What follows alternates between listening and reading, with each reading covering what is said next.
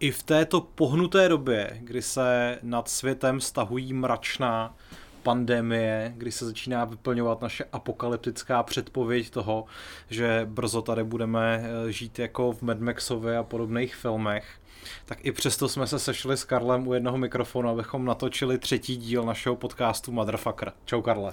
Čau, já mám připravenou roušku na prdeli, abych oproti... To je dobře, minulý, minulý díl nás jako... Jo, máme zatažený rolety, aby na nás eh, bakterie a viry zvenku nemohly. Čumět. Čumět.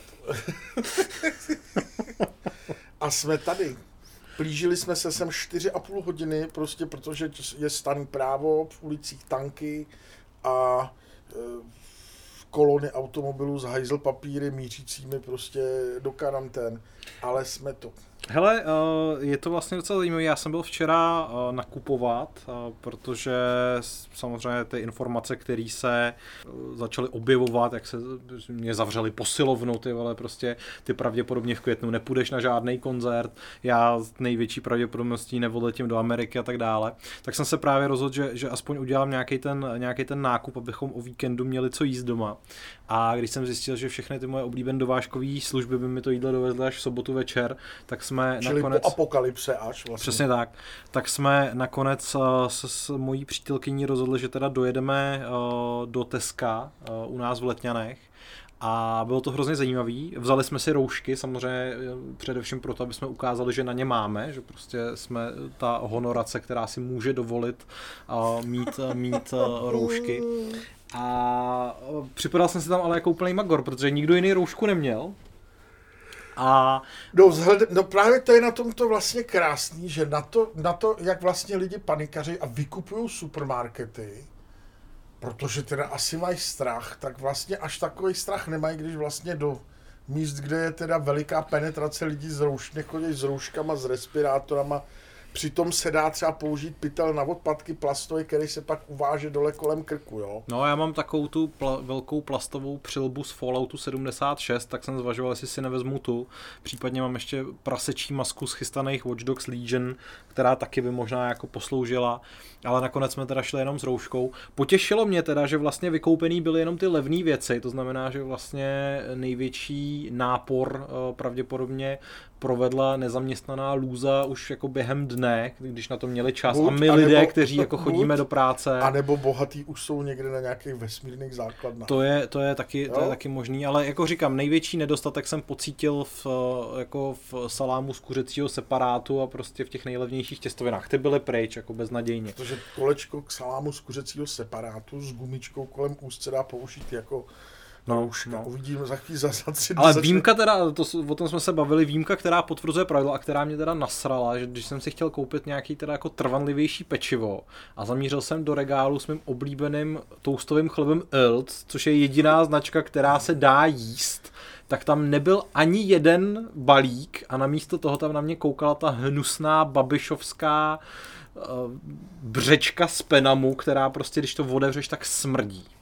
No, tak to je, já, že jo, samozřejmě já třeba jednou za měsíc sednu do auta, jedu nakoupit do Drážďan, to vzhledem k tomu, že jsou zavřené hranice, nemůžu, akceptuju to. Osobně si myslím, že hlavní důvod zavřených hranic je odnaučit lidi nakupovat, hlavně ty v příhraničí, nakupovat v Rakousku nebo v Německu, nedej bože na Slovensku nebo v Polsku, prostě hezky budete kupovat penam hovna a e, to je vlastně celý, vlastně to je hlavní důvod, jo, prostě až prostě se pak zhruba za týden vláda vydá na, nařízení, že pokud doložíš čtyři sežraný balíky penam toustového chleba, tak ti dovolej vycestovat prostě, jo, je to jako něco za něco, no, já tomu rozumím prostě, máme ho premiérem, a, nezbývá, nezbývá a, a, a žereme jiný věci, ty vole, jako co to je za bordel, že jo. No, jak říkám, koupil jsem si čtveroje svoje oblíbené hradecké tyčinky a dvoje balíky gumových medvídků, takže věřím, že jsem teďka jako v pohodě na nějaký čas, že jsem zazásobený a že přežiju. A hlavně mi vlastně všichni můžou závidět, protože jsem koupil dva, dvě obří balení asi 16 toaletních papírů, takže se teďka vlastně jako řadím k, té novodobí šlechtě, která... Přesně tak. Až, přesně až tak. vy, který nás teďka posloucháte, si budete utírat zadky prstem, tak já budu mít ještě pořád svůj hebký třívrstvý s příchutí kokosu a čokolády. pozitivní, pozitivní věc, kterou jsme zaznamenali v médiích, je, že minister zdravotnictví se na dnešní tiskové konferenci potil o něco víc než při včerejší konferenci, tudíž je to důkaz, že, že má koronavirus. že má koronavirus a možná i ebolu dohromady. Eh, byť teda bych měl říct magistr et magistr MGA, ministr, abych řekl všechny jeho tituly, to se mi strašně líbí, a odvolali Klementu Kotvaldovou, což je taková to ošklivka Betty, která dělala uh, vystudovaná nějaká dietoložka. Umí, umí, je, to, je to výživová poradkyně, což je... Řekne vám prostě všechno o pochoutkovém salátu a rozdílu mezi vlašákem. o tom by mohla mít turné, ty vole, ale jak bojovat... Teď nemůže mít turné, Teď že? nemůže mít turné. Turné prostě. zrušili. Nicméně máme, i my jsme prostě novináři, máme zdroje a víme, že prostě ona momentálně pracuje na kuchařce, jak uvařit z mouky, špaget a hajzl papíru. Poživatelné jídlo. Poživatelné prostě, jídlo. V podstatě se z ní stane takový MacGyver. No, ale protože už jsme eh, se v minulosti rozhodli, že zůstaneme striktně apolitičtí a teď nám to nějak nevyšlo, tak si myslím, že bychom se mohli uh, v rámci tohle z toho úvodního rozkecávacího uh, tématu pustit spíš do těch, do těch záležitostí, které nám jdou trochu víc a to je, to je muzika a mohli bychom si říct, co nás třeba v uplynulém týdnu zaujalo. Nezaujalo nás nic.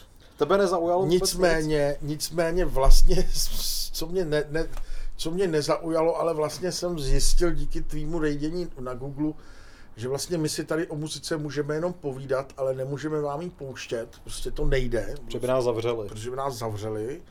E, případně lidi, kteří pouštějí v podcastech muziku, pak posílají bez roušek do infekčních domů. Jo. Nicméně teda, já jsem si dneska připravil takový krátký nesouvislý povídání o britský skapele, která se jmenuje Coil. Takže my jsme oba hodně takový jako elektronici, prostě baví nás electrobody music, industriál, eh, postindustriální muzika a obecně jako Coil já považuji za jednu z takových jako pro mě úplně nejzásadnějších kapel, prostě 80. 90. let jejíž desky většinou nejdou moc poslouchat, protože z nich dostanete migrénu. Ale když teda jako se obrníte cigaretama, kafem, napijete se hodně koli, nebo jste prostě v dobrý náladě, tak zjistíte, že ty desky jsou fakt, jako ty nahrávky jsou jedny z nejlepších a že vlastně je to jedna z nejzásadnějších kapel, která prostě stavěla žánry napříč prostě elektronickou a industriální scénou. Tak, ale protože to je až naše první oficiální téma, tak si tyhle ty informace schovej na chvilinku. A já teda řeknu, co zaujalo mě v hudbě a pak se, pak se pustíme do těch coil, protože já jsem uh, tentokrát byl trochu mazanější a na rozdíl od minulého týdne jsem nezamířil do žebříčků populární moderní hudby, protože jsem věděl, že bych tam zase narazil akorát tak na nějaký uh, da, da Baby a, a podobně Lil Uzi Vert, což jsme si tady už minule vysvětlili, že to jako ne. Ale uh, zamířil jsem do hájemství soundtracků filmových a zjistil jsem, že i tam se dají najít vlastně jako hrozně zajímavé věci. Uh, nebo zjistil, tak jako to není žádné objevení Ameriky, ale mám tady tři typy, který bych rozhodně doporučil, pokud jako chcete uh, poslouchat to, co jsem včera a v uplynulých dnech poslouchal já, protože jsem z toho úplně nadšený. Tím prvním je uh, poměrně nepřekvapivě soundtrack uh, ke Ghost in the Shell. Uh, respektive hned jeho první skladba, která se jmenuje Reawakening, což a je to uh, remix od Steva Aokiho. Tahle ta skladba mi přijde úplně fenomenální v tom, jak je, až bych řekl jako monumentální, ze začátku skvěle prostě kombinuje uh, nějakou jako, jako azijskou uh, stylizaci s moderním dubstepem, což není úplně můj jako oblíbený hudební žánr. Navíc dubstep si myslím, že umřel už tak někde jako před pěti lety, ale skvěle to funguje. Fakt jako mi to přijde úplně mega super. Co je ale ještě lepší z mýho pohledu, tak je album, který se jmenuje The Dark Knight Remixes. Je to prostě uh, takový malý EP uh, skla- remixů skladeb uh, od Hanse Zimra, který dělal právě soundtrack k Temnému rytíři. A z tělen z těch, myslím, že jsou tam asi čtyři skladby, tak z těch čtyř mi úplně nejlepší přijde Poor Choice of Words, eh, kterou eh, smíchal Paul van Dyke a je to taky úplně jako boží nářez. A třetí věc, kterou bych ještě zmínil na tomto místě, to jsem včera psal Karlovi přímo jako ještě z fitka, než mi ho zavřeli, jestli jsem divnej, když se mi líbí uh, remix, nebo respektive spíš cover Blue Monday, od uh, New Orderu, což je moje oblíbená skupina, ale tenhle ten remake udělala skupina Health, kterou hráči mezi vámi můžou znát díky soundtracku pro Max Payne 3. A oni udělali uh, cover, remix, whatever, týhle skladby, která je jako strašně slavná a v poslední době hrozně provařená, protože se objevuje v neuvěřitelné množství filmů. Možná jste ji slyšeli třeba, nevím, z paty vytáhnu Ready Player One. A dali tomu ale také jako zajímavý moderní twist a moc se mi to líbí. Ty jsi to slyšel, nebo, se, nebo jsi to Ne, já jsem si poslouchal, já jsem poslouchal uh, to Ghost, ten, ten Ghost in the Shell? Ghost in the Shell Tohle jsem, si, tohle jsem slyšel, ale nepouštěl jsem si to po té, co jsi mě poslal sms protože jsem prostě nechtěl. Ale Jasně, chápu. Ignor. Ignor. Mimochodem, prostě. teď, teď jste jako zaregistrovali, že si ještě pořád posíláme SMSky, protože nejsme debilní jako děti, který už spolu komunikují jenom po messengerech a podobně, ale ještě pořád jsme věrní starým dobrým SMSkám. No a protože Karel teda žádný takovýhle žhavý typy zjevně nemá, tak se jdeme povídat o Coil.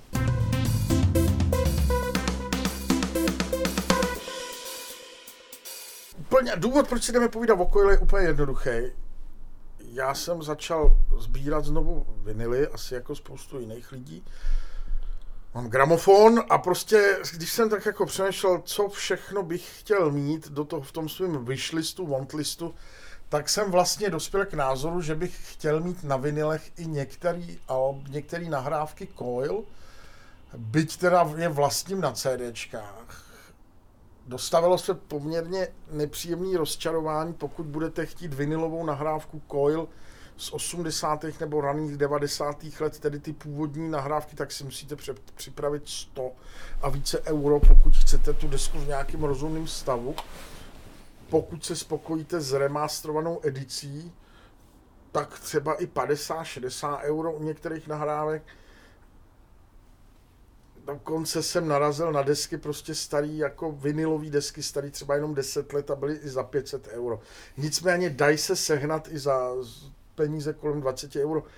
Důvod, proč Coil, Coil je jedna z, pro mě, z mého pohledu jedna z nejzásadnějších elektronických kapel, kde slovo elektronický prostě dostává takový poměrně jako zvláštní rozměr, protože ta kapela je všechno možný, není vyhraněná, byť prostě žánrově nebo kořenama pochází prostě z industriální a postindustriální doby britských kapel. Oba dva členové, John Balance a Peter Christopherson, byli i životními partnery, což je zajímavý, jejich sexualita a jejich prostě názory se promítaly i do té tvorby, přesto jako... Ano, například jejich skladba The Anal Staircase je taková. Ano, jako... ano. Nicméně odhodil bych prostě jakýkoliv homofobní postoje v jejich případě, protože jako ty vole, prostě já sám jsem prostě Coil podlehl někdy na, na přelomu 80. 90. let,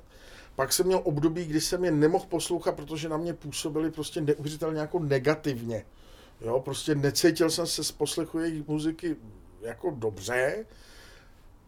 Nicméně pak jsem se k ním zase vrátil a vlastně někdy před nějakýma šesti, šesti lety jsem zjistil, že oba pánové již nežijí. Jo. Prostě jak se člověk, člověk postupuje, poslouchá něco jiného, stará se o ní věci, tak eh, tahle ta věc mi prostě jako unikla.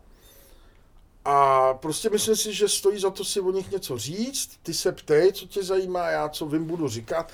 Kapela vznikla v roce, tuším, 82 jako projekt právě Johna Belenceho, který hrál v Throbbing Gristle, nebo odešel a posléze hrál v Psychic TV, dvě eponymní, typický prostě industriální nebo postindustriální kapely. A začal si, do kapely přibral vlastně Johna Balanceho, Johna John Balance a Peter Christopherson, tyhle dva tu kapelu založili. A byť vlastně v tou kapelu prošlo několik jako velmi zajímavých tváří prostě a, a muzikantů, tak tyhle dva prostě jsou stěžením jako stavebním kamenem. Kapela, kapela nikdy nehrála jenom elektroniku, nikdy nehrála industriál, naopak jako dneska, když se, když se podíváte na jejich tvorbu, tak prostě jsou tam kakofonický, disharmonický ruchy po až jako melodický, symfonický, andělsky znějící pasáže. Mluví se o, o ambientní hudbě, dark ambientní hudbě, dokonce se dokonce na jedné desce nebo na dvou deskách dokonce zabrousili do acid houseu a v podstatě ten styl nemůžu říct, že vytvořili, ale podíleli se na nějakých pravidlech tvorby toho žánru. Podíleli se na soundtrackách. A... Oni, ten jeden z soundtracků, který asi stojí za zmínku, je ten Hellraiser, ne? Oni vlastně, oni měli dělat, oni měli dělat k Hellraiseru, měli dělat soundtrack, vlastně odevzdali, odevzdali kompletně hotové nahrávky a vlastně posléze došlo k tomu, že teda režisér a producent filmu řekli, že, ty nahr- že to nechtějí, že to zní příliš hororově a že i vlastně, že i vlastně ta hudba, že i ta hudba je, že ta hudba je natolik děsivá a depresivní, že to nemůžou v kině pustit na plný koule. Tudíž pak vlastně tu hudbu dělal někdo jiný normální nějaký. Což je docela srabárné, já vím, že ty jsi mi posílal tři alba, který bych si rozhodně měl pustit, z čehož vlastně hned to jedno z nich bylo jejich druhým albem, je to ten Horse Rotorwater z roku 86, a pak to bylo Love Secret Domain z roku 91 a pak to byly právě tyhle ty unreleased tracks from Hellraiser. Ano, ano. Tam, je, tam, je strašně zajímavý, tam je vlastně strašně zajímavý tyhle ty tři desky, zatímco Zatímco Horse Rotorwater jsou prostě až jako někdy jako brutálně diskotékový brutální diska, jako brutální disco, rytmika, melodika. Love Secret Domain už je vlastně jejich takový první veliký ex- experiment, kdy vlastně začali používat první, první více bytový, prostě nadupanější samplery, tuším, že měli Ensonika a mixovali z dat kazet, jo, dat kazety, prostě digitální kazety přinesly do elektronické muziky strašně moc a strašně velký pokrok a Love Secret Domain je jejich taková, já tomu říkám, to je prostě andělská deska. Eh, v dva, o rok později ve 92. vydali desku Stolen and Contaminated Songs, song, která, je, která je vlastně jakýmsi odpadovým materiálem prostě hmm. z Love Secret Domain. V obě dvě ty desky, kdyby se spojily v jednu a vyšly všechny písničky, tak pořád budou fungovat, rozhodně není, obě dvě desky stojí za to si koupit a dát si je vedle sebe do nějakého fochu, jo.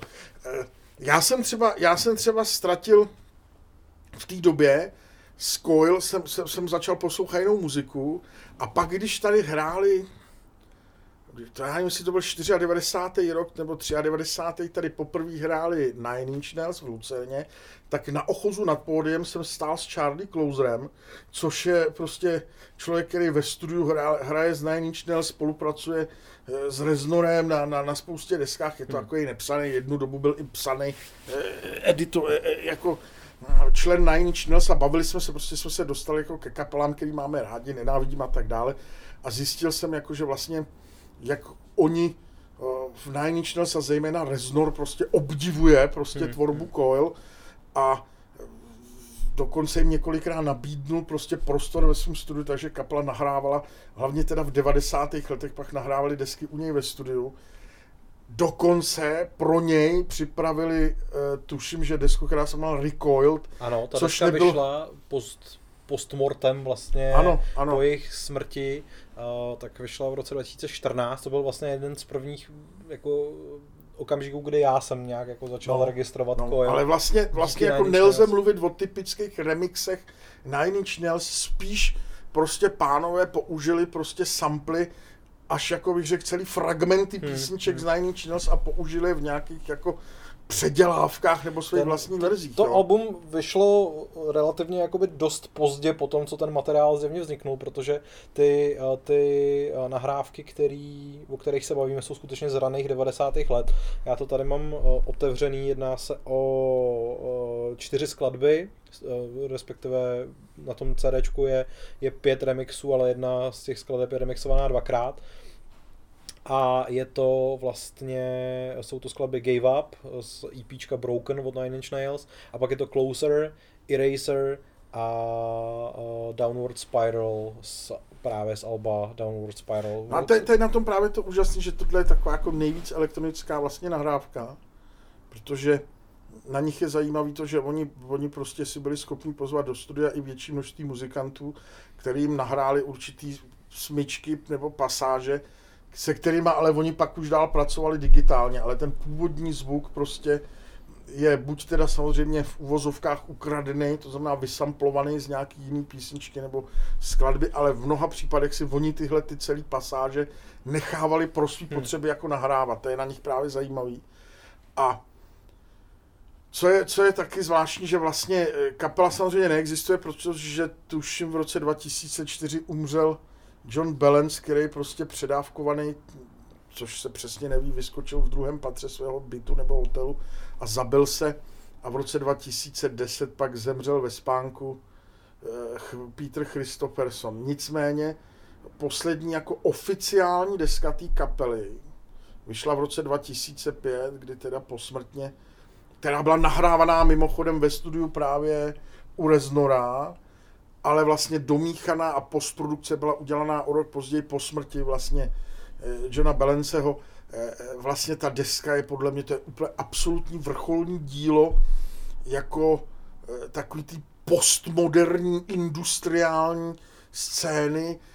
Je vlastně smutný, že Kol nikdy nedosáhli prostě jako nějakého věhlasu, spíš to byla prostě kapela pro pro fanoušky, který chtějí, jak šli do hloubky v elektronice, pro muzikanty, hodně kapel. Já jsem vlastně, já se setkal v 90. letech s mrakama kapel, který jsme dělali a setkal jsem se se strašlivým množstvím lidí, anglických muzikantů, se kterými se nechtěně nebo nahodile zabrousilo na téma Coil a lidi, kteří se s nimi setkali, tak o nich mluvili vždycky, že to jsou prostě blázni, že prostě měli na začátku 90. let měli období, kde dvě nebo tři desky vznikly kompletně pod jako LSD vlastně, jsou, jsou, jsou, jsou prostě brutálně ovlivnění žraním LSD. Mluvili o nich prostě s obrovským jako opovržením, jak jako lidsky se některý z nich chovali. Na druhou stranu tam bylo obrovský uznání třeba Eh, potkal jsem člověka, který měl kapelu Fortran 5, pak hrál v kapele Computer a ten mi o nich vyprávěl, že prostě setkání s nimi ho ovlivnilo na jako dlouhou dobu dopředu to, jak pracovat se samplerama, jakým způsobem vlastně jakým vlastně způsobem se dá dělat elektronická muzika moderní. Jo.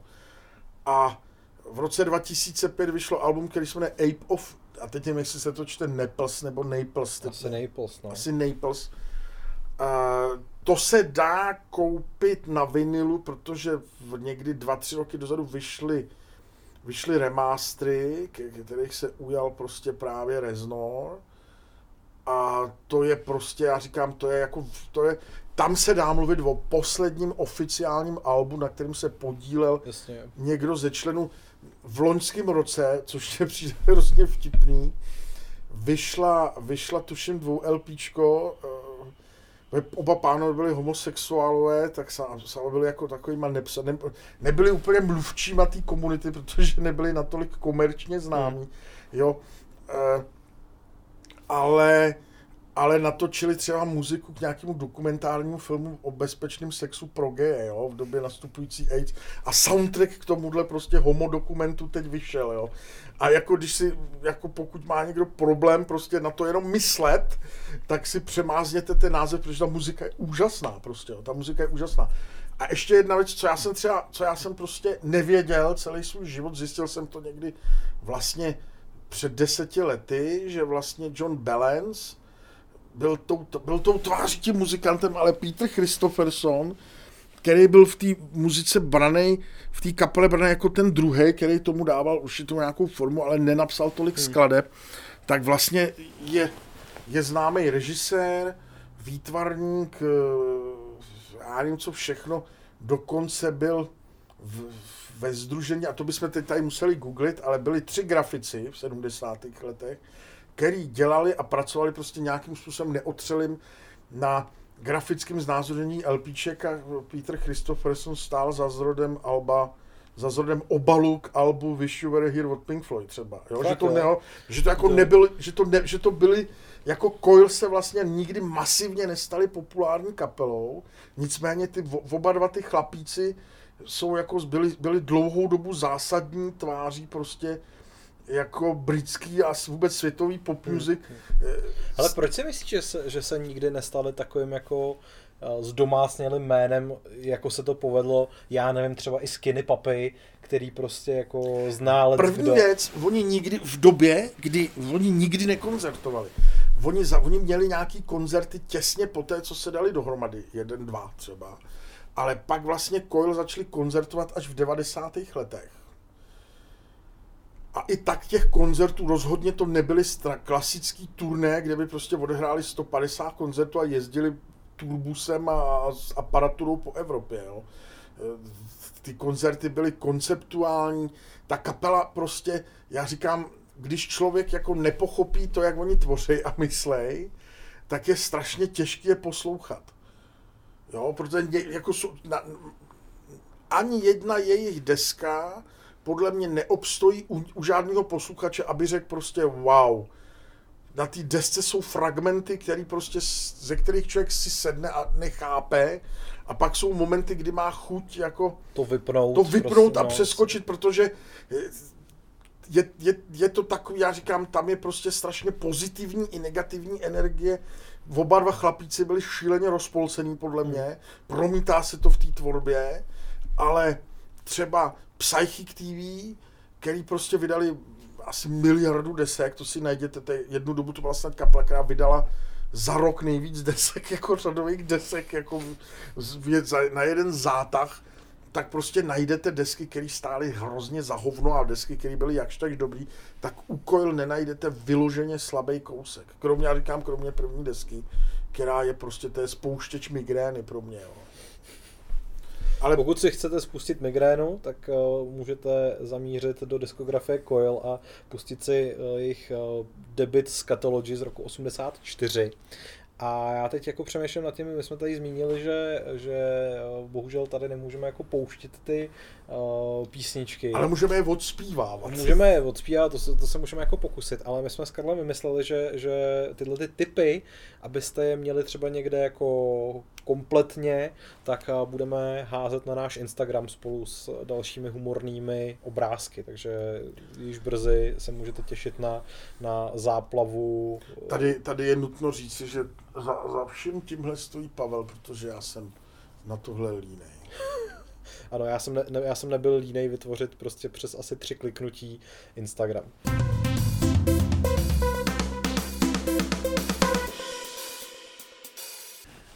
Ještě předtím, než došlo k uzavření kin a dalších kulturních institucí, tak jsem měl to štěstí, že jsem eh, stihnul absolvovat dokument v síti, což je prostě uh, takový, myslím si, fenomén, který teďka českou společností nějaký čas hejbal. Pokud uh, se vám náhodou vyhnulo uh, to, o co se jedná, tak je to dokument Víta Klusáka a několika dalších autorů o, o predátorech, který útočí prostě na internetu na děti. Ten dokument je koncipovaný tak, že autoři sehnali tři herečky, které jim je rozhodně přes 18, myslím, že jsou to holky okolo 20 let věku, který ale mají vizáž zhruba 12 letých holek, s tím, že jim ještě pak pomohly jakoby maskérky, ale uh, už ten základ je prostě až jako neuvěřitelný, jak moc dětsky teda ty, ty herečky vypadají. A následně prostě došlo k v ateliéru k vybudování tří dětských pokojíků, který prostě vypadaly neuvěřitelně realisticky, včetně nevím, denního světla a podobně, i když to denní světlo prostě šlo z nějaký zářivky a podobně. A e, bylo vlastně hrozně zajímavý sledovat, jak hrozně rychle, a, nebo takhle, těm holkám se pak vybudovala nějaká online identita, profily na Facebooku, na nějakých dalších sociálních sítích. Myslím si, že tam jako v tom dokumentu je přímo jmenovaný, o který šlo, ale řekl bych, že to bylo jako lidé.cz, Omegle, což je taky ten jako četovací uh, nějaký room a ještě několik dalších, myslím si, že těch platform bylo pět. A bylo strašně zajímavé sledovat, že vlastně už v okamžiku toho přihlášení jako ty holky měly desítky až stovky žádostí o seznámení, jakože vlastně tam ještě vůbec nic neudělali a už se na ně prostě vrhli dravci v podobě těchto těch divných prostě úchylných pánů který uh, ze mě nedělají nic jiného, než že prostě po internetech uh, loví holčičky. A mě by vlastně zajímalo, my jsme se o tom eh, spolu Karle bavili, že vlastně Vít Klusák už má za sebou víc podobných projektů. Já jsem ho jako první začal registrovat s jeho českým snem. To jsme se docela dobře pobavili. No, já, já, já, vlastně, já vlastně tohohle pána na jednu stranu nemusím a na druhou stranu vlastně přesně za ty věci, za které ho nemusím, tak se mi vlastně líbí, protože je to neuvěřitelně neotřelej originální týpek, nebo jeho filmy jsou originální v tom, že on vlastně podle mě to, co dělá, vlastně nejsou skuteční dokumenty. A i v tom, jak v českém snu, tak i tady jde tomu, vlastně on tu realitu jakoby dotvoří a nechá prostě promlouvat to okolí, jo.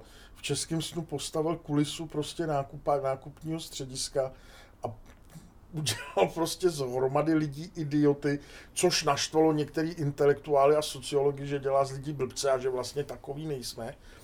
Ale v podstatě tady v tom, tady v tom dokumentu, který jsem na rovinu říkám neviděl, chystám se na něj, možná někdy za 6 let, až skončí prostě staný právo, tak na něj určitě chci nebo si ho koupím na, na, na, na Apple, tak vlastně... To je vlastně hrozně zvláštní, protože ty, jakožto otec od rodiny, jsi naprostá cílovka, jo?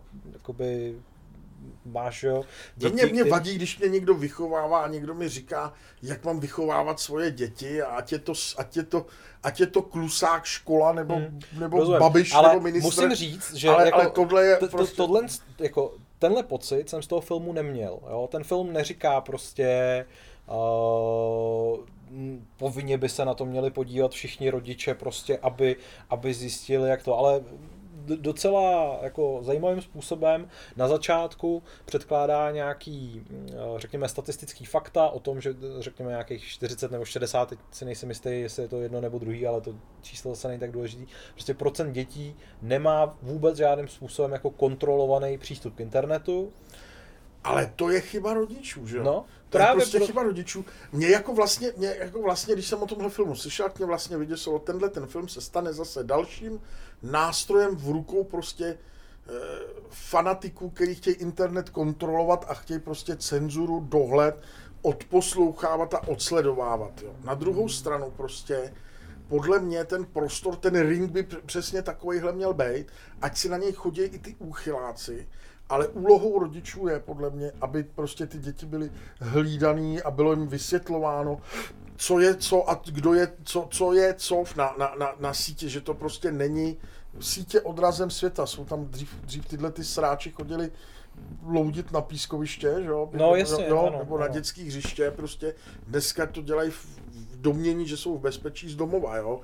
Ale... No, je tam moment, kdy prostě o, samozřejmě okolo toho štábu se tam, se tam pohybuje celá řada odborníků a mezi jinými je tam, je tam i právník, který je prostě konfrontovan, nebo prostě který jim říká, že z toho, co viděl, prostě se ta, je, je, to úplně neuvěřitelné semeniště vlastně trestných činů, který tam jako se dějou úplně jako na, na, jako na běžném pořádku a že samozřejmě prostě by bylo třeba, aby poskytovatele těch služeb proti tomu nějakým způsobem zakročili, ale že by to samozřejmě znamenalo, že by jim klesnul trafik, protože ty a uchyláci by tam přestali chodit a tím pádem prostě by nevydělávali takový peníze já na reklamě. Si, já, já jsem si, u tohle toho přesně jsem si jako říkal, jo, to je, to je ta, ta otázka, že ano, může jako můžeme přistoupit k nějakým represálím, ale v tu chvíli ten internet prostě přestane být svobodný. A ta svoboda vždycky má bohužel i tu slabou stránku, protože ve společnosti žijou proto zlí lidé. Proto, jako... si, proto, prostě, proto já vždycky budu proti jako regulaci těchto věcí a, a prostě na druhou stranu, jako ano, to, co on popsal, to je prostě děsivý. To, co ty si právě tak na to konto, já jsem si říkal, dobře, tak máme tady nějaký, mluví se o nějakých kybernetických policejních jednotkách, co teda přesně dělají protože přece není nic jednoduššího, když se policajt přihlásí do nějakého jako virtuálního chatu a vlastně udělá úplně to samé, co udělal ten klusák, jako, hmm. a můžou takhle vyzbírat prostě idioty, jo, ale, ale neudělají to. Pro, proč to neudělají? Já nejsem právník, nerozumím tomu, jako, jako na druhou stranu možná policajti neumějí s počítačem a jako nevím. nevím, jo, ale, ale, ale jako za mě tenhle film palec nahoru úplně těším se na to, podle toho, co říkáš ty, je to, co mi říkal je to, je to zajímavý, jako ty, ty čísla, které se tam prezentují, jsou úplně neuvěřitelné. Prostě za těch, já nevím, za, za to období, kdy to natáčeli, tak se těm třem holkám dohromady ozvalo jako přes 2000 chlapů. Což je prostě Který úplně... věděli, že jim je 12? Uh, oni tam ještě, oni tam ještě uh, vlastně na začátku toho filmu prezentovali taký krédo, prostě takových jako několik bodů, kterýma prostě chtějí ten dokument jakoby, provést a sice, že ta holka vždycky při tom rozhovoru musela říct, že je 12, prostě musela na to upozornit, prostě nějakým způsobem takovým tím, jako, a nevadí, že je mi 12, což je ostatně tagline toho, toho dokumentu. A uh, pár dalších pravidel, jakože je prostě uh, jakoby se, se nechovali z vlastní vůle svůdně a tak dále. Jo? Prostě jako v tomhle ohledu si myslím, že odvedli dobrou práci, protože ty, ty herečky se chovaly opravdu jako děti, řekněme, prostě. Jo, ne, ne, ne snažili se figurovat v takové té roli volavky, která provokuje, aby Jasně. se, se dos, aby dosáhla tu sížený reakce. Jo. A zároveň je úplně šokující zjistit, že by to vlastně ani dělat nemuseli, protože prostě jako tam bylo kolikrát to, že já nevím, prostě Skypeový hovor a rovnou tam byl prostě nějaký strejda, který už si tam jako leštil konzoli, jo, takže, takže... Jak na to ty holky reagovaly? Bylo vidět, že zpočátku vlastně jako byli šokovaní, že to takhle opravdu funguje. Postupem času si myslím, že do značné míry jako je to i otupělo. Myslím si, že celý to natáčení toho dokumentu se na nich asi nějakým způsobem pode, podepsalo, že prostě to není úplně jen tak, jako že si řekneš... A teď teda je tam nějaký vyústění, jak, co, co s těma všema sráčema pak udělal? No, uh, vyústění je takový, že oni se s několika z nich setkali osobně, prostě v kavárně, kde, která zase byla připravená, takže tam byly skrytý kamery prostě na, na montovaný jako za nějakýma prostě jenom z jedné strany průhlednýma sklama a tak dále, prostě uh, došlo tam ke schůzkám, kde prostě vyloženě už jim jako nabízeli finanční odměny za, já nevím, různé protislužby, který se asi dokážeš představit. Prostě přišla tam manželka s manželem, která prostě jako té holce, o který věděli, že je 12, prostě regulérně nabídla prostě jako peníze za to, že s nima ve třech půjde prostě do postele a takhle. A úplně prostě jako, ty, největší brutál je, jak ty, že ty lidi to považují za něco úplně normálního, že jejich otázka, že jejich pravidelná odpověď na to, jestli nevadí, že ty holce je 12, je, je to, jako když to nevadí tobě, tak uh, je to v pořádku. Vlastně z nich máš pocit, že jako oni jsou tou obětí, která vlastně jako ty holky učí, co to je být jako vlastně dospělá. Jo. A je to fakt strašně zajímavý exkurs do životů lidí, kteří jsou jako takhle vlastně jako nebezpečný pro společnost. Jo. Jako, a jako i tím způsobem, že na nich vidíš, že si tu svoji prostě pozici vůbec neuvědomujou.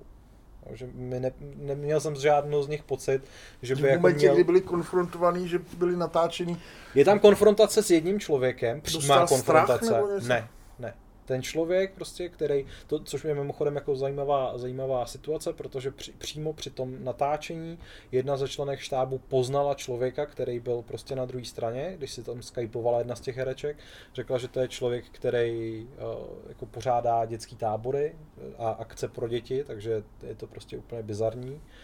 A následně teda oni podnikli nějaký další kroky, aby skutečně mohli ověřit, že to je on. On si nakonec psal se všema třema těma holkama, dokonce tuším, že jim jako posílal nějaký porno jako odkazy a tak dále, snad i nějaký jako zoofilní, nebo já nevím, prostě, i když to byl možná někdo jiný, a tenhle ten jim prostě posílal klasický porno, ale s holkama, který vypadaly extrémně mladě A ten film vlastně končí tak, že vlastně celý štáb, nebo prostě část štábu, ty tři holky, Klusák a nějaký ty další prostě lidi, kteří se na tom podíleli, toho toho člověka odchytnou před barákem, prostě tam, kde bydlí, jako a konfrontují ho s tím, jako co teda, jako proč to dělá, nebo jako, co, jako jestli si uvědomuje, jak to, jako, a? jaký to má vliv. A to je právě to šokující, jo, že on prostě jako má za to, že nedělá vůbec nic špatného. Že to je, že to je úplně v pořádku. Takže samozřejmě jako bude asi zajímavý sledovat, eh, jakým způsobem se s tímhle tím vypořádají nějaké naše orgány. A abych se vrátil k hodnocení toho filmu, já už jsem ti to tak nějak říkal soukromně, ale asi, asi bych chtěl, aby to zaznělo i tady. Já s tím mám jeden velký problém. Já mám velikánskou radost, že, že vzniknou. Myslím si, že to je opravdu jako záslužná práce. Myslím si, že prostě pro rodiče, který neví nebo se nestarají o to, co jejich děti dělají na internetu, je asi jako dost oči otevírající zkušenost něco takového vidět. Ale uh, já jsem odcházel z toho filmu s rozpačitýma pocitama v tom smyslu, že mi přijde, že není úplně šťastně natočený, že bych čekal, že to jeho vyznění bude mnohem drtivější, že bude mnohem tíživější a rozhodně bych nečekal, že se v průběhu takového filmu prostě bude jako kino otřásat výbuchy smíchu. Jo. Prostě ono jako je, ano, je prostě vtipný, když uh, jako na druhém konci toho Skypeu vidíš nějakýho jako tlustýho 60-letýho strejdu, který jako říká, tak já si teď sundám tričko a teď si teda sundám tepláky, protože je mi nějak horko. Jo, a pak si tam šteluje webkameru prostě, aby přes panděro ukázal prostě tam nějakýho červíčka prostě to. A je, je to jako směšný, prostě směješ se tomu. I, I přesto, že vlastně víš, že je to hrozný, že je hrozný, že někde na internetu sedí tenhle chlap, který prostě jako jehož náplň dne je, že se svlíkne před 12 letou holkou prostě a bude jí ukázat, jak si tam prostě prohání jako fazole. Je to odporný, ale v tom filmu to působí směšně. Hmm. A to si myslím, že jako není dobře. Jo? A takovýchhle situací je tam mnohem víc a já bych prostě jako pochopil, kdyby tam byla jedna pro odlehčení, aby prostě to nějakým způsobem... Je otázka, jestli ty filmaři počítali s tím, že, ty, že, že, se, že to vlastně nakonec ve své zrůdnosti bude působil jako groteskně alegračně a že se ty lidi budou smát. Jo. To, to je samozřejmě druhá věc, že třeba s tím ten, ty tvůrci nepočítali, že Protože v těch hovnech se mořili několik jako asi týdnů, neli no, měsíců, no, jasně, no. Takže prostě... Jo, ale já jsem uváděl prostě jeden příklad, kdy eh, podobná tématika byla podle mě zvládnutá líp a to jsou prostě dokumenty a, a filmová tvorba polského autora Viktora Grodeckého, který v půlce 90. let tvořil filmy a dokumenty o dětské prostituci tady v Čechách, možná, že i jinde, ale já jsem viděl ty, kteří se za, zaobírali tady Čechama. Relativně známý je film Mandragora, který, mm. je, který je teda uh, hranej, to není dokument, ale vlastně jedna z těch hlavních rolí je přímo kluk neherec, který jako to, to všechno prožil, jakože to není, není uh, nějaká smyšlená záležitost, ale jeho další, další dílo, uh, který se jmenuje, myslím, Tělo bez duše a pak ještě měl jedno, který se jmenuje nějak, nevím, český název, jmenuje se nějak No Angels But Angels, těžko říct, uh, tak to, když člověk vidí, tak je prostě úplně v hajzlu. Mm. Jo. Tak si prostě fakt naplno uvědomí, že ta realita toho, že zlí lidi nejsou jenom jako ve filmech a není to jenom taková ta jako nějaká idea, ale že to je velmi reálná záležitost, tak eh, je úplně jako neoddiskutovatelný. Jo, když to tady prostě máš pořád pocit, že jsou to vlastně takový nějaký legrační klauni, který sice dělají hrozné věci, ale jsou přece jako daleko a ty holky nejsou přece ty děti, jsou to 20 letý herečky, že, takže, že, takže se jim vlastně jako by nic nestalo, protože když vypnou to, eh, ten Skype, tak se tomu třeba zasmějou nebo takhle. Těžko říct, buď jak buď, eh, i tak se podle mě jako dokument v síti zaslouží eh, vaší pozornost a zaslouží se, abyste se na něj podívali a když ne teda teďka v kině, tak abyste si ho třeba půjčili na iTunes nebo na, nebo na Google Movies.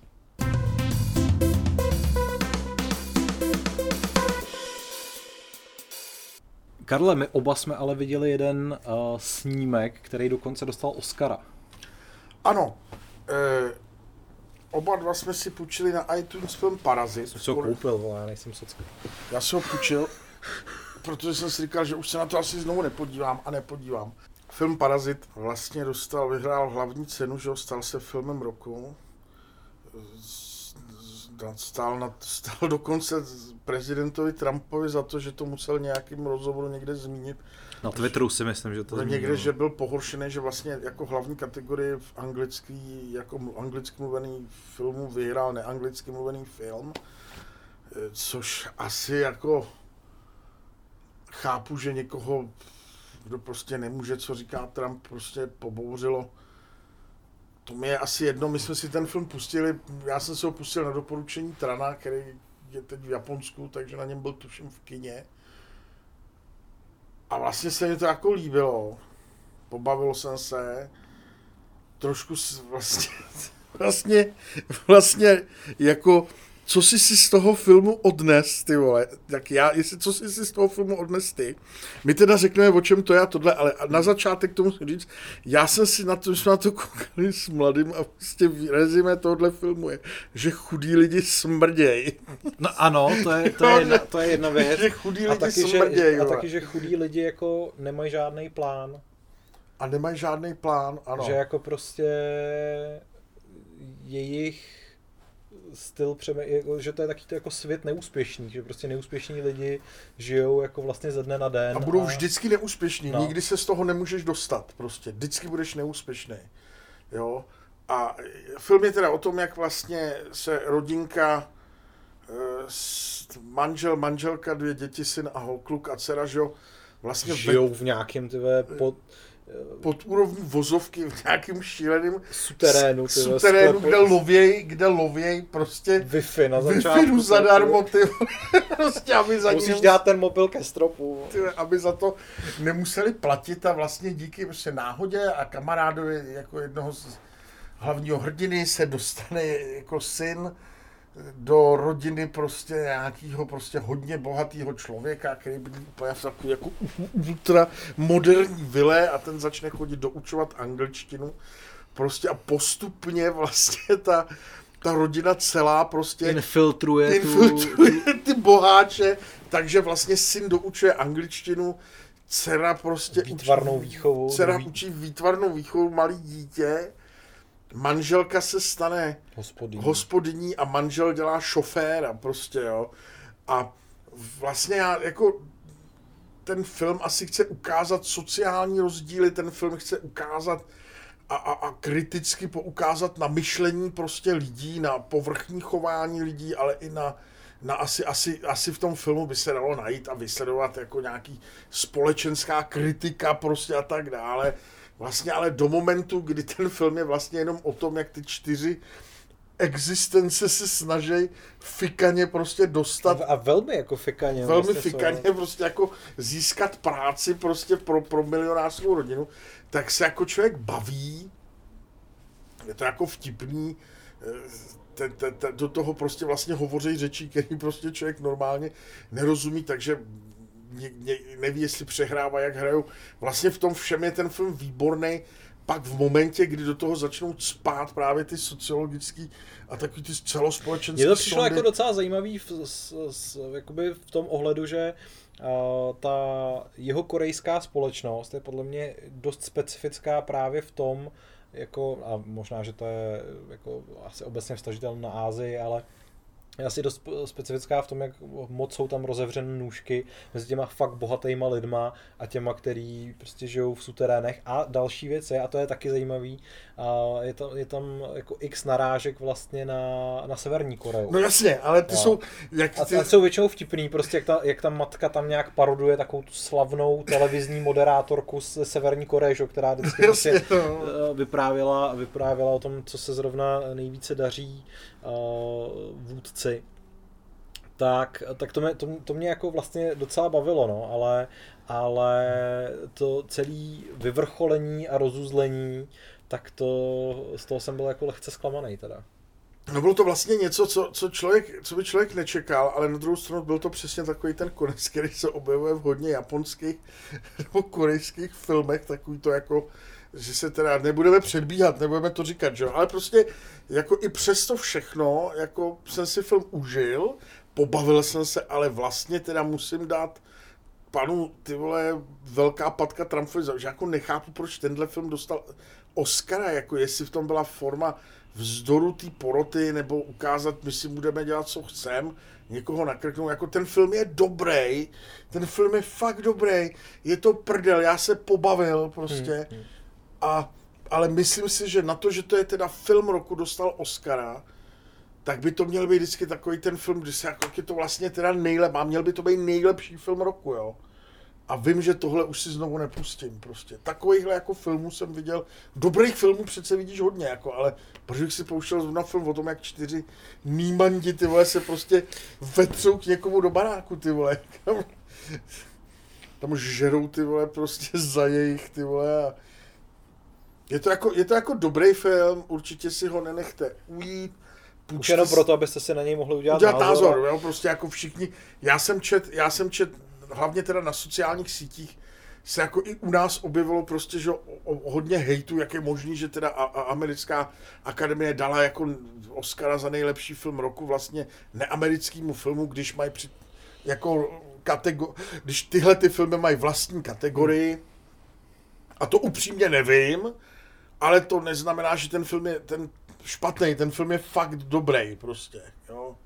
Jenom si nejsem jistý, jestli je z mýho pohledu vkusu zrovna tohle nejlepší film roku. Jo. Já, Ale... jsem třeba, já jsem třeba uh, velkým fanouškem post a po tématiky a ten režisér předtím natočil Snowpiercer, což je takový film, uh, ve kterém, ve, který se odehrává taky vlastně jako po nějaký apokalypse, už si nepamatuju detaily, kde v podstatě vlak projíždí bezútěšnou krajinou v zimě prostě a na, na jeho palubě se, se, se dějou věci, když to tak jako zkrátím. A musím říct, že i u toho filmu se mi stalo, že jako jsem na něj slyšel samou chválu, jak je prostě skvělý a boží.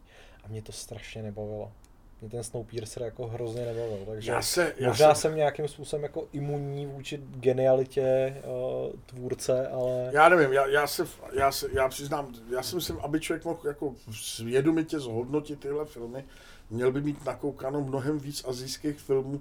Já znám prostě pár japonských filmů, miluju, miluju Kitána, jo, prostě jeho jakuzácký filmy, ale ale Battle Royale prostě, ve kterém hraje to... Battle Royale. To je tak super. Ale to, to všichni to dávají do souvislosti s Kitánem, ale to zrovna Kitáno netočil. Že? Ale hraje tam toho tělocvikáře. Toho, toho tělocvikáře, no. no. Ale jako prostě to, to, jako, tam jediný, co já jako rezime taky je, že takovýhle barák mít. Tak ten barák je fakt pěkný, co? Ten barák je fakt pěkný.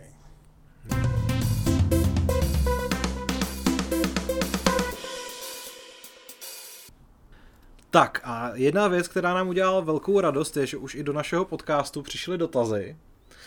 Uh, přišel nám první mail, historicky první mail, který nám poslal Martin a píše Zdravím vás, pánové, děkuji za váš podcast. Díky němu jsem si pustil Billy Eilish, Bad Guy a překvapivě se mi to líbilo. Taky mám rád Led Zeppelin, Pink Floyd, Mňágu, Old School Rap, takže se těším na obzory, které mi můžete otevřít, protože základ máme podobný.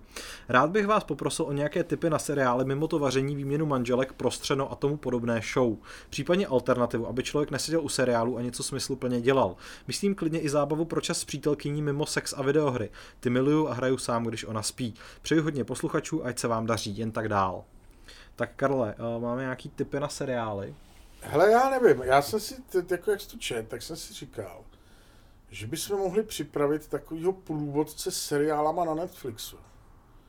Protože já jsem teď neměl co dělat, tak jsem čuměl na nějaký seriály na Netflixu. A zjistil jsem, jak ideologicky ty seriály jsou podbarvený, takže jsem Netflix zrušil takže mě to strašně nasralo a objednal jsem si e, prostě přes Getflix jsem si teď udělal Disney kanál, prostě, který u nás ještě není, tak budu teď koukat na Disneyho. No. Projíždět Disneyho.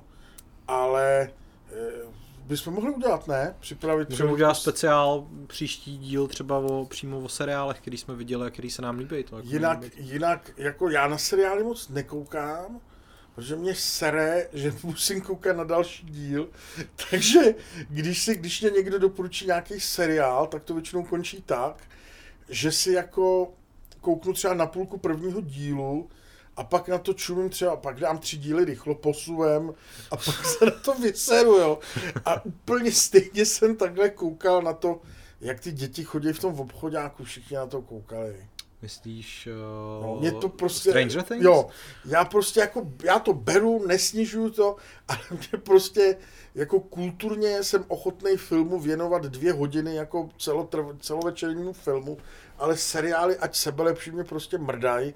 Akorát já jsem si teď dal teda, to jsem si dal na Netflixu všechny tři sezóny, Des- Designated Survivor s Keithem Sutherlandem, což je prostě úplně úžasná, to je americká verze ženy za pultem, zatímco v ženě za pultem se mluví, se ukazuje, jak za komunistů byli prostě narvaný v obchody, tak tady vlastně dokázali natočit neuvěřitelně úžasný paskvil o tom, jak vlastně jak vlastně lze velmi rychle z thrilleru a politického thrilleru, který je fakt napínavý, přejít prostě v politickou agitku obhajující svatby gayů, transexuálů, eh, elektroaut a všeho možného, jo. Takže to je prostě... Ano, svatby elektroaut včera nechceme.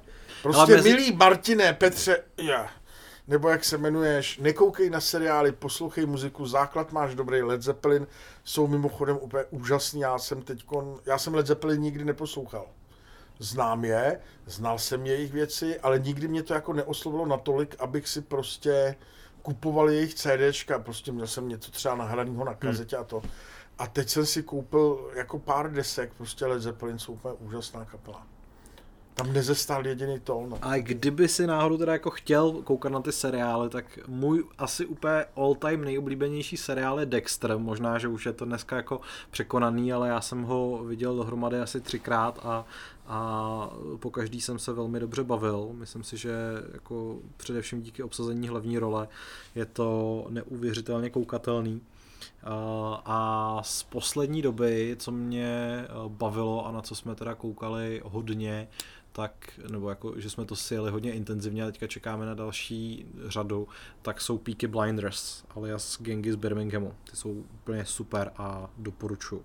A co se týče uh, další zábavu pro čas s přítelkyní mimo sex a videohry, tak uh, spolu třeba choďte nějak sportovat. Úplně ideální příp- příklad toho, co můžete uh, spolu dělat a co není zase tak náročně, třeba hraní badmintonu a to mě třeba jako baví úplně strašně a taky se těším, až jako skončí tato koronavirová kalamita a budu moct dát dohromady nějaký peníze, koupit si kolo a začít jezdit po výletech. Takže to jsou takové typy za mě.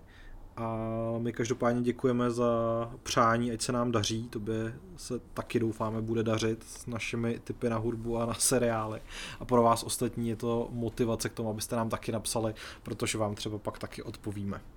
No a to je pro tenhle ten týden všechno. Já doufám, že se ve zdraví uslyšíme v, zase příště. Nevím, jestli to bude za týden nebo za 14 dní, to uvidíme podle toho, jak moc bude kalamita postupovat ale uh, držím vám všem palce, aby se vás tato záležitost dotýkala co nejmíň. Doufám, že máte doma dost špaget a hejtl papíru. a, Ať se tady ve zdraví za několik dní zase potkáme. Přesně tak, my dva. My dva. tak, zatím čau. Čau.